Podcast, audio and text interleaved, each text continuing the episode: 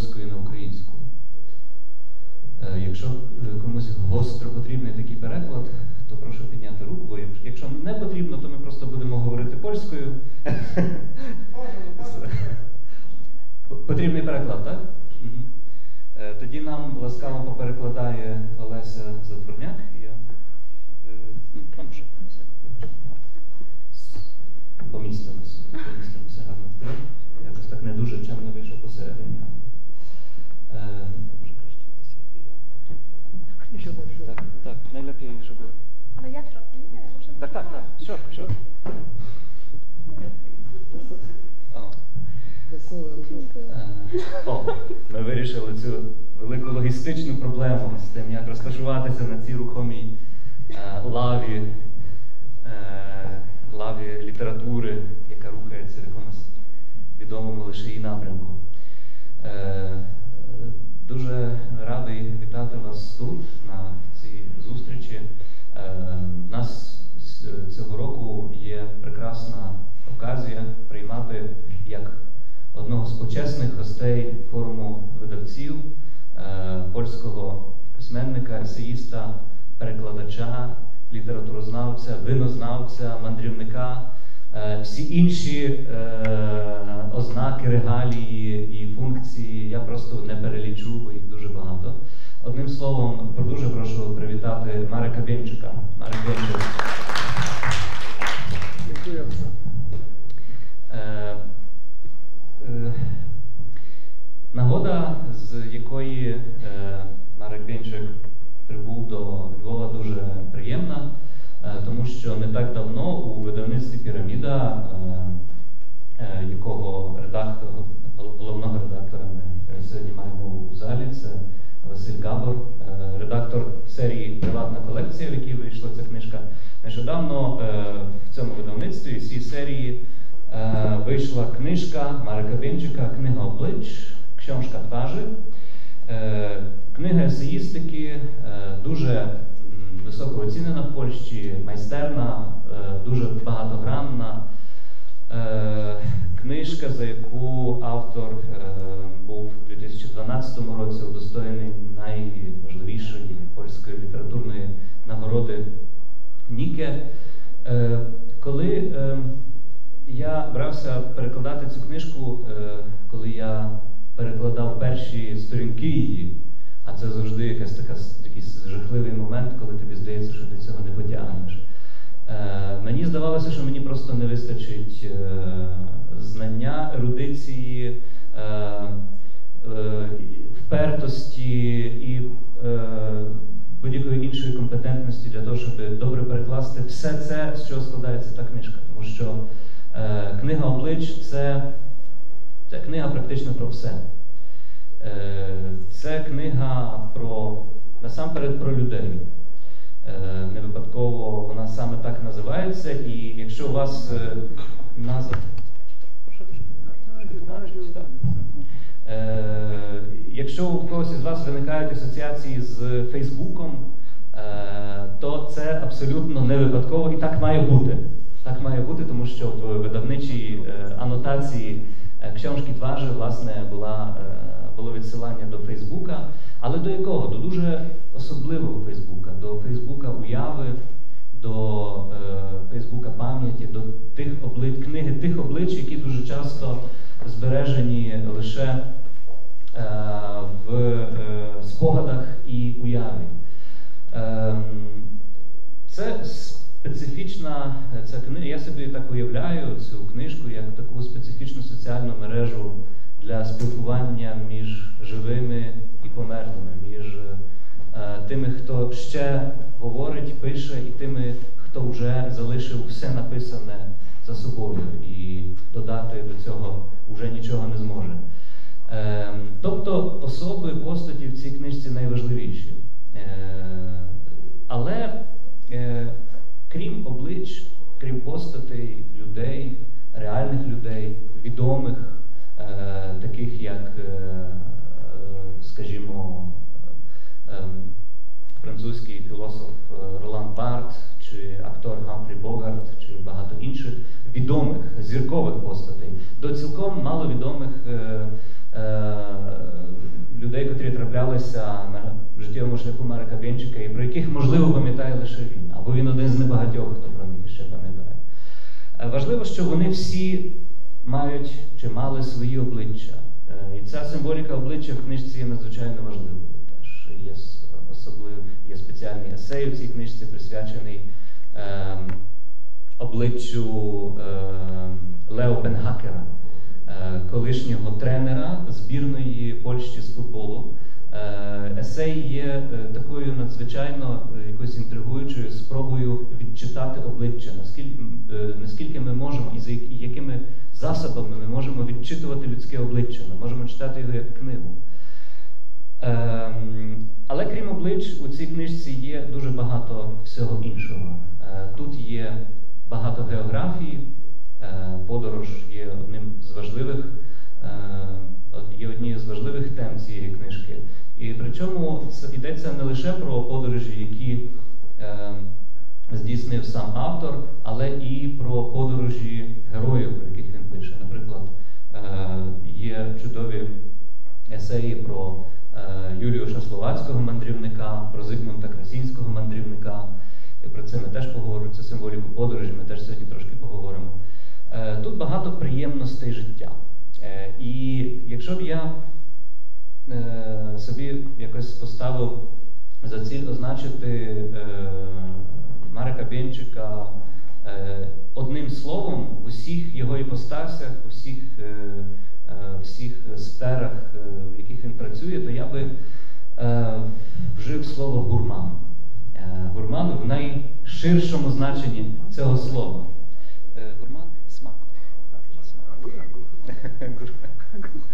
Е, Але в, най, в найширшому значенні цього слова е, йдеться не лише про е, якесь гастрономічне гурманство, звичайно. Е, Хоча е, я вже згадував півсловом про те, що Марик Бєнчик є чудовим винознавцем. Е, To, to się terminologicznie nazywa enolog, enologia, tak, wino, winoznawstwo. І е, я, щоб не бути голослівним, скажу, що Марик Бєнчик е, видав е, кілька книг про вино. Е, є автором винознавчих книг Хроніки вина та нові хроніки вина і довідника вини Європи. То тема е, вин е, в розмові з Мариком Бєнчиком є доволі небезпечною, бо він, напевно, е, обскаче будь-кого в, в цій тонкій гурманській смаковито запашній матерії.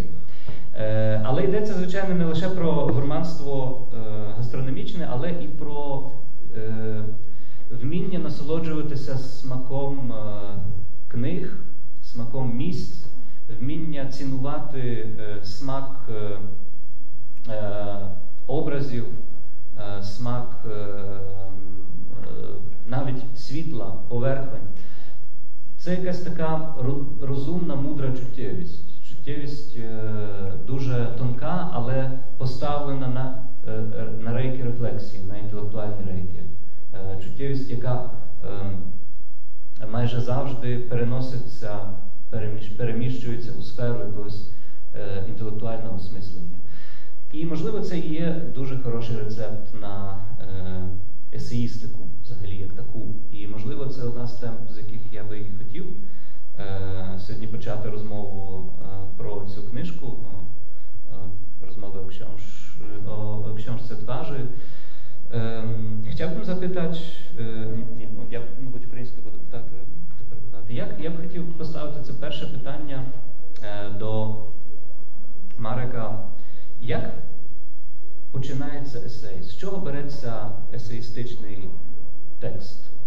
Е, яким є той, бо есей є доволі складним жанром. Е, яким є той перший імпульс, е, з якого народжується есей? Чи це одномоментна ідея, чи це якийсь тривалий процес, мислення, спостереження? Tak, to oczywiście nie ma reguły. Y, Wiadomo, że esej jest takim gatunkiem, o którym w zasadzie trudno y, mówić w sposób definicyjny. Nie ma, nie ma definicji eseju, nie ma, nie ma poetyki. I y, to co, jest, to, co jest dla mnie w eseju istotne, to taki rodzaj właśnie takiej możliwości bycia kapryśnym sposób taki, no, y, sposób niemalże krańcowy, taki aż, aż bez odpowiedzialności w pewnym sensie. A jednocześnie mm, w tej, w tej, takim, w takim, w takiej kapryśności mie, y, mieć y, możliwość docierania no, do, do, do różnych kontekstów właśnie kulturowych, społecznych, artystycznych czy, czy smakowych, jak to, jak to określił Ostap. Ale to, to, to jeszcze o tym może p- m, powiem później, ale, ale teraz wrócę do,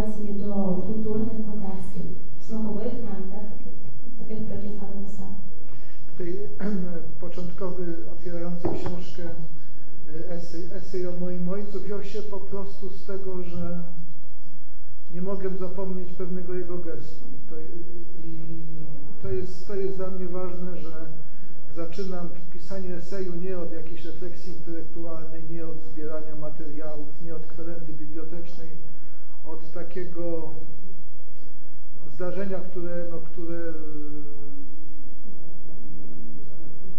raz zobaczone we mnie zostaje na długo i, i, i wiem, że któregoś dnia do tego wrócę. Chociaż nie mogę, nie, nie, nie do końca wiem dlaczego, dlaczego to, to, to zdarzenie jest takie istotne.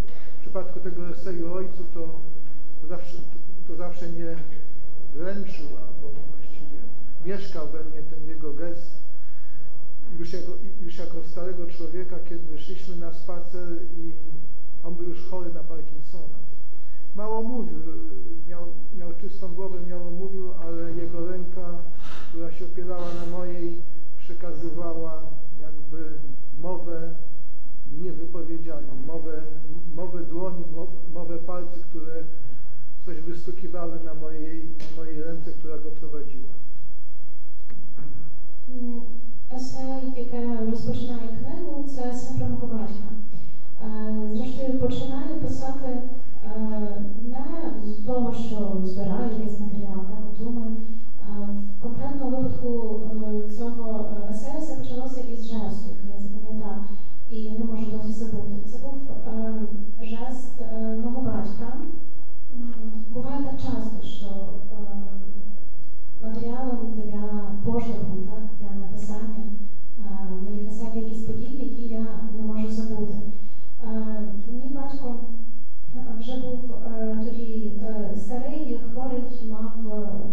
хворобу е, Паркінсона, але я була сильно голова, він мало розмовляв, однак е, його е, рука стискала мою руку, коли ми були на прогулянці, і його пальці, скажімо, промовляли такою до мене невимовною мовою. Цей жест у мені живе досі, і цей жест мене мучить. Власне, він став поштовхом до мене.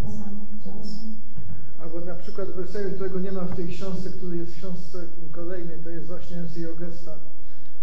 Yy, Właściwie wszystko się zaczęło od tego, kiedy, że kiedy miałem 8 lat, mm, zobaczyłem w cukierni ślepca, który je. I ten, I ten widok też we mnie został no, w sposób taki wierny i, i, i też taki radykalny. Ja, ja to bardzo przeżyłem, kiedy miałem 8 lat. I kiedy widziałem ślepca, który je i jest w sposób taki no, jakby zachłanny i jednocześnie mm, taki pełen, pełen energii, werwy i takiej potrzeby jedzenia lodów. Nie wiem, jak to określić nawet. I to był taki wstrząsający widok. I potem w tym eseju, który ma, jest długi, ma 50 stron, pisze, pisze o gestach u pisze o gestach sportowców, Zinedina Zidana na przykład, który sławił się słynnym uderzeniem z, z balana w czasie meczu finałowego Francja-Włochy, pisze o gestach Kundery, pisze o gestach, które obserwowałem w swoim życiu. To się, literatura i,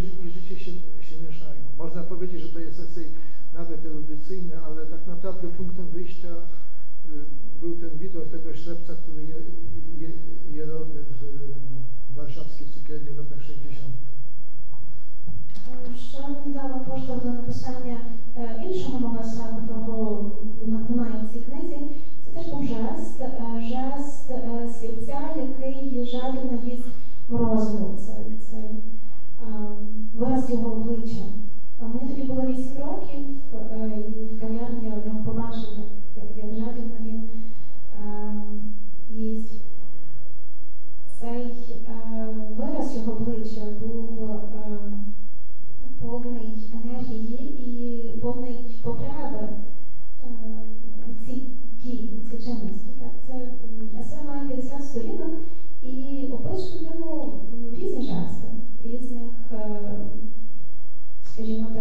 wydatnej misji w sprawozdaniu jest, skazimo, wiadomo, że z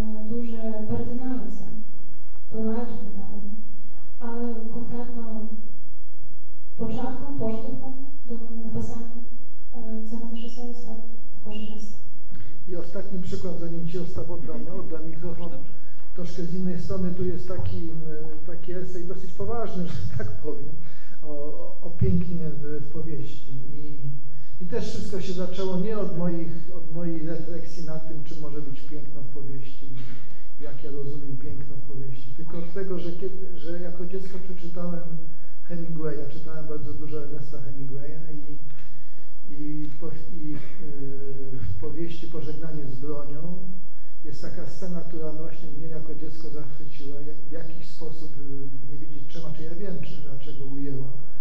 To znaczy scena, w której główni bohaterowie, mm, oficer, żołnierz amerykański i pielęgniarka, która, która się nim zajmuje w szpitalu, uciekają woj- od wojny, uciekają, bo to się dzieje w czasie I wojny światowej we Włoszech i uciekają od wojny, z wojny od wojny, żeby przedostać się do Szwajcarii. I płyną łódką przez jezioro i przedostają się na drugi brzeg. I od, to, to też miałem pewnie 8, 10, czy może 10, 12 lat, kiedy to przeczytałem i, i mm, wydawała mi się ta scena no, piękna, istotna. Właściwie do dzisiaj mam taki rodzaj kultu Szwajcarii. No, znaczy, że, że to jest takie miejsce właśnie, że gdzie się ucieka od czegoś do czegoś. Lepiej tam nie jeździć do Szwajcarii, ale, ale, ale mam to w głowie. I, wokół, te, i, i, wokół tego no później, no później, po wielu latach po, no powstał esej właśnie o pięknie e, w, w, w powieści, ale to jest takie piękno, które się ujawnia no, w takich chwilach właśnie rzadkich, jakby dezercji, ucieczki. Tutaj się te, znowu się pojawia e, e, Proust, Flaubert. Jeżeli Państwo pamiętają Panią Bovary, to tam jest taka scena, kiedy, kiedy Emma Bovary ucieka ze swoim kochankiem e, Leonem na, na rzekę i, i tam płyną łódką i to, y, to trwa raptem 48 godzin, y, ale to jest opisane przez Roberta, jakby to była wieczność. Znowu łódka, znowu rzeka, znowu odejście, więc to się jakieś pewnie, to co potem wiemy o literaturze, to się jakoś przetwarza, nakłada, ale na te pierwsze takie obrazy, które kiedyś we mnie zostały posiane. А інший есей є скажімо, серйозним, так? Він про красу в романі. Чи, чи може бути краса літератури зображена? Коли я був дитиною, я е, прочитав е, Хемінгуея «Прощання зі зброєю». Мою, моє захоплення викликала сцена, у якій головні е, герої, американський солдат і е, медсестра, яка його доглядала, втікають е, від е, війни від війни і до війни. Вони тікають е, у Швейцарію, пливуть е, на човні через озеро. Е, Мені було десь 12 років, найбільше, коли я прочитав е, цей есей, але він дуже мав на мене великий вплив. Е, До сьогодні е, в моїй свідомості є культ Швейцарії як країни, куди можна, куди можна втекти. М, Також Якщо ми згадаємо, наприклад, мадам Бор- мадам Боварі, то там теж є сцена, коли вона втікає е, з своїм е, коханим на човні, і вона тримає е, десь 38 годин, так, але вона описана так, ніби, ніби вона е, триває вічність. Тобто все ж таки краса може бути присутня е, в романі, але це якісь такі певно рідкісні форми будуть. Е, Я, це дійсно дуже гарний приклад про е, з цього есе про Хемінгвея і, е, Флобера. Е, в мене є в цій книжці в мене є кілька улюблених, е, улюблених місць, улюблених фрагментів. Е, я люблю я їх дуже різною любов'ю. Є один фрагмент, який мене надзвичайно, надзвичайно приголомшив. Просто приголомшив. Чим приголомшив? Якоюсь своєю незбагненністю. Е, Це початок, е, я якраз е, ставлячи те перше питання про те, як починається есе, я подумав собі про, про початок есею про Ролана Барта, вулиця Шкіл чи вулиця Шкільна Дезеколь, який починається з опису дуже дивної ситуації. Ситуація полягає в тому, що автор Марек Венчик стає е, мимовільним свідком картини, коли на е, вулиці Шкільній, власне, в Парижі, е, йдуть двоє, батько, очевидно, батько і син, бо так зі всього виглядає, що це батько і син. Батько тримає син, підтримує сина, який покалічений. В нього перемотана нога, він волочить її за собою, і при, при цьому він страшенно кричить. Е, Він кричить настільки, що якось настільки розпачливо, що е, ну, таке враження, що довкола все завмирає, що цей крик стає ніби центром всіх подій на цій вулиці в цей момент. Е, При тому він далі більш-менш якось контролює себе, він йде, сідає в цю в якесь таксі, яке їм викликане. І далі є такий фрагмент, ти пишеш про таку річ, яка мене надзвичайно інтригує. Я навіть я процитую фрагмент, власне, який стосується початку писання, звідки береться потреба писання. Я був ошелешений, беззахисний. У мене виникла потреба, просто таки фізична потреба письма. Не мого, а чийогось письма, письма всіх. Потреба, щоб світ, хтось, Бог, усі щось написав. Я інстинктивно відчував, що потреба записати це інстинкт, захисний інстинкт. Власне дуже інтригує. Це е, значення потреби письма як письма як захисного, захисного інстинкту. Перед чим ми захищаємося? Е, від чого нас зберігає письмо? Від життя, від е, смерті. Якщо може, мені було б дуже цікаво, що, що там стоїть за, в центрі цього страху.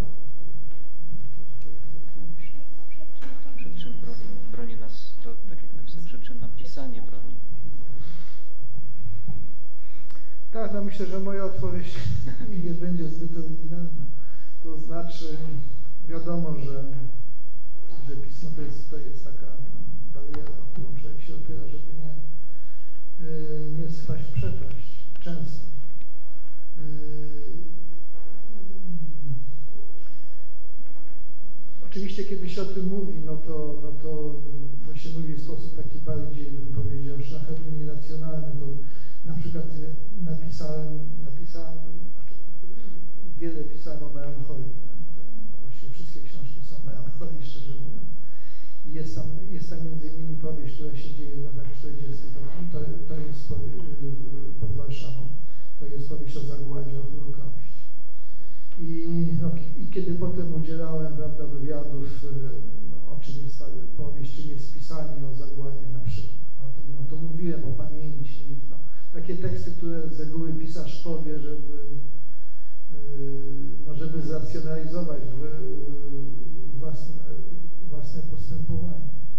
Ale wiem, że, no, że, że, że tak, oczywiście pisałem to jakoś przeciwko śmierci, przeciwko zapomnieniu, ale tak naprawdę to Ym, to, to pisanie samo w sobie jest takim aktem dla mnie właśnie bardzo fizjologicznym, które cielesnym, które, mm, no, które przynosi taki rodzaj właśnie welry utrzymującej, utrzymującej mnie przy życiu. Co jest taka troszkę, nie ma, bym powiedział, zwierzęca koncepcja literatury, troszeczkę. To znaczy taka, taka koncepcja bardzo blisko ciała, że się, że się pisze po to, żeby mieć gorączkę, żeby się rozgrzać. A jak jest gorączka, to wtedy wszystko się staje możliwe i życie staje. I dobre rzeczy życiu stają się możliwe. I zachwyt staje się możliwy. Yy, To jest, to, to jest, mm, znaczy ja to czuję, są pisarze, którzy wstają prawda, o 8 rano, sobie wyobrażam, że tak działa pisarz angielski, nie wiem czy tak. Nie znam, Każdy angielski. Każdy pisarz angielski, że wstaje o 8 rano, je te płatki kukurydziane, albo eBay i beką na jajecznicy i siada do pisania do godziny pierwszej, do drugiej, lekki lunch, y, o piątej y, spacer, o piątej kawa, poprawa tego, potem kore- korekta tego, co się napisało. Cygaro w klubie jest i tak, i tak dzień w dzień. prawda. Jest taki- Zapomniałeś o joggingu. i no, to jest dobry pisarz angielski, uprawia. Ten nowy pisarz angielski. Nowy nie. No, więc to jest dla mnie taki ideał takiego pisania właśnie jakby profesjonalnego, rzemieślniczego. I znam takich pisarzy, którzy tak, którzy tak, tak umieją i tak działają. Ale też jest grupa takich pisarzy no, ro, ro, rozkołysanych. Nie wiem, do jakiej ty należysz. Jesz, Właśnie, może jeszcze się nie określiłem. Zale, zależy od dnia konkretnego. No. Czasami się zachowuje, nie ukryjesz, czasami się zachowuje jak angielski pisarz.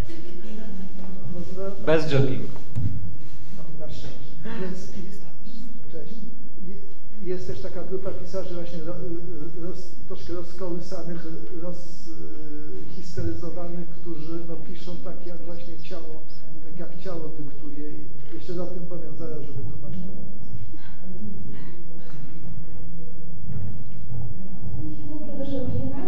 оригінальним, що е, писання це бар'єр, ну, який ми можемо опертися, щоб не впасти в.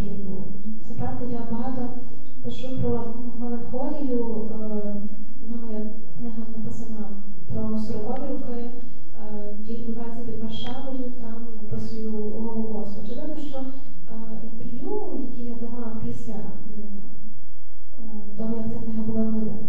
Е, В цих що я пишу про пам'ять, е, ну, очевидно, щоб е, пояснити, щоб виглядати логічно, правда? Е, Теж пишу, щоб не забути. Але для мене письмо саме в собі це якийсь такий фізіологічний тілесний акт, який тримає мене при житті. Коли я пишу, я вірю в можливість добра, так, можливість того, що, що речі, можливість захоплення. Я теж знаю, що е, е, існує такий тип письменників, ну, скажімо, я так собі е, уявляю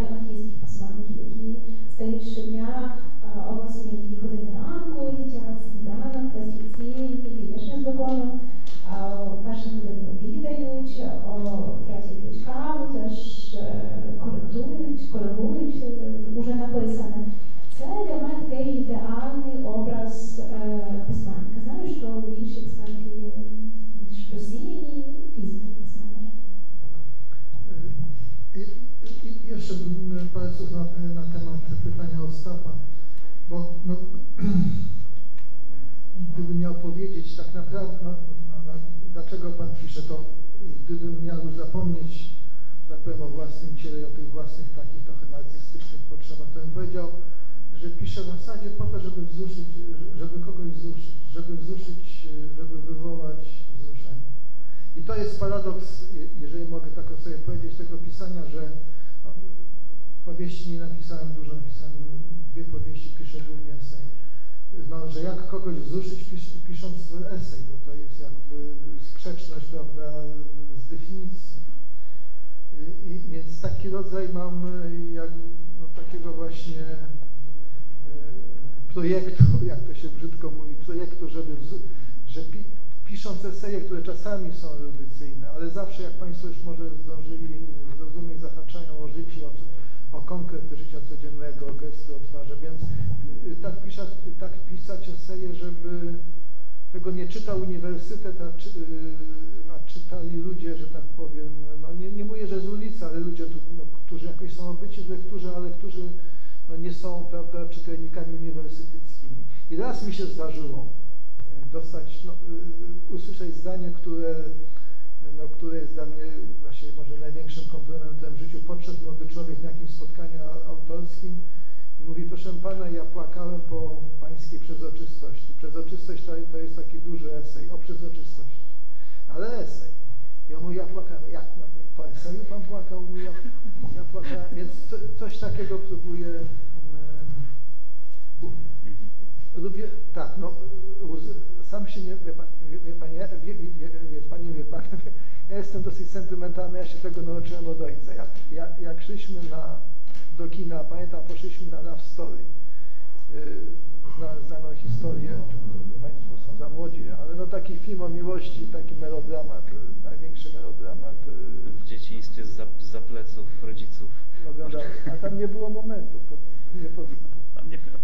No, więc poszedłem na Love Story z ojcem Yy, i ledwo się zaczęła czołówka, ojciec już płacze, nie?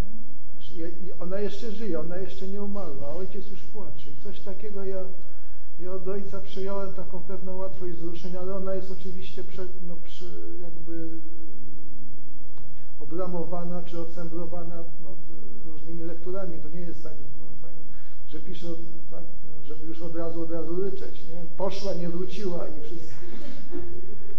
Ale rodzaj wzruszenia w takiej opowieści, która nie jest koniecznie tak no, łatwą opowieścią, jest dla mnie bardzo cenna.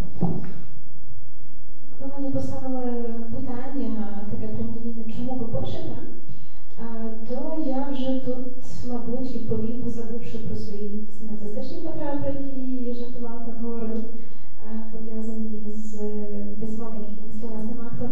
Е, Я відповів, що я пишу для того, щоб е, когось зворушити, когось розчулити.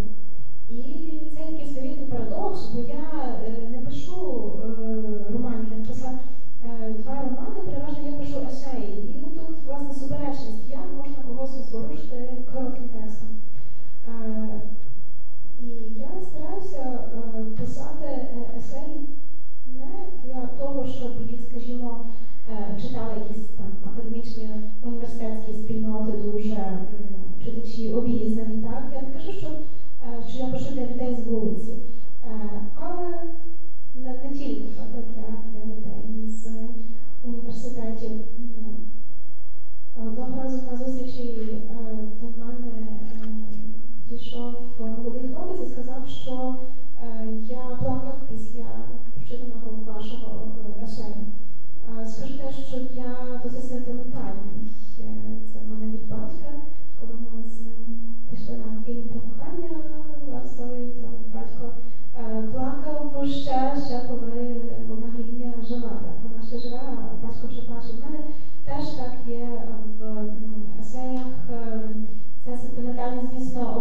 якимось текстами, тобто не лише не пішла, не вернулася. Але також варто сказати, що вона сентиментальна. Мені тепер здається, що, е, що я сам якийсь може надмірно Я не знав, що е, то так дивно зворушувалися есеєм, бо я зворушувався тут е, кожні 10-15 сторінок перекладаючи. А зворушував ну, інакше плакати може.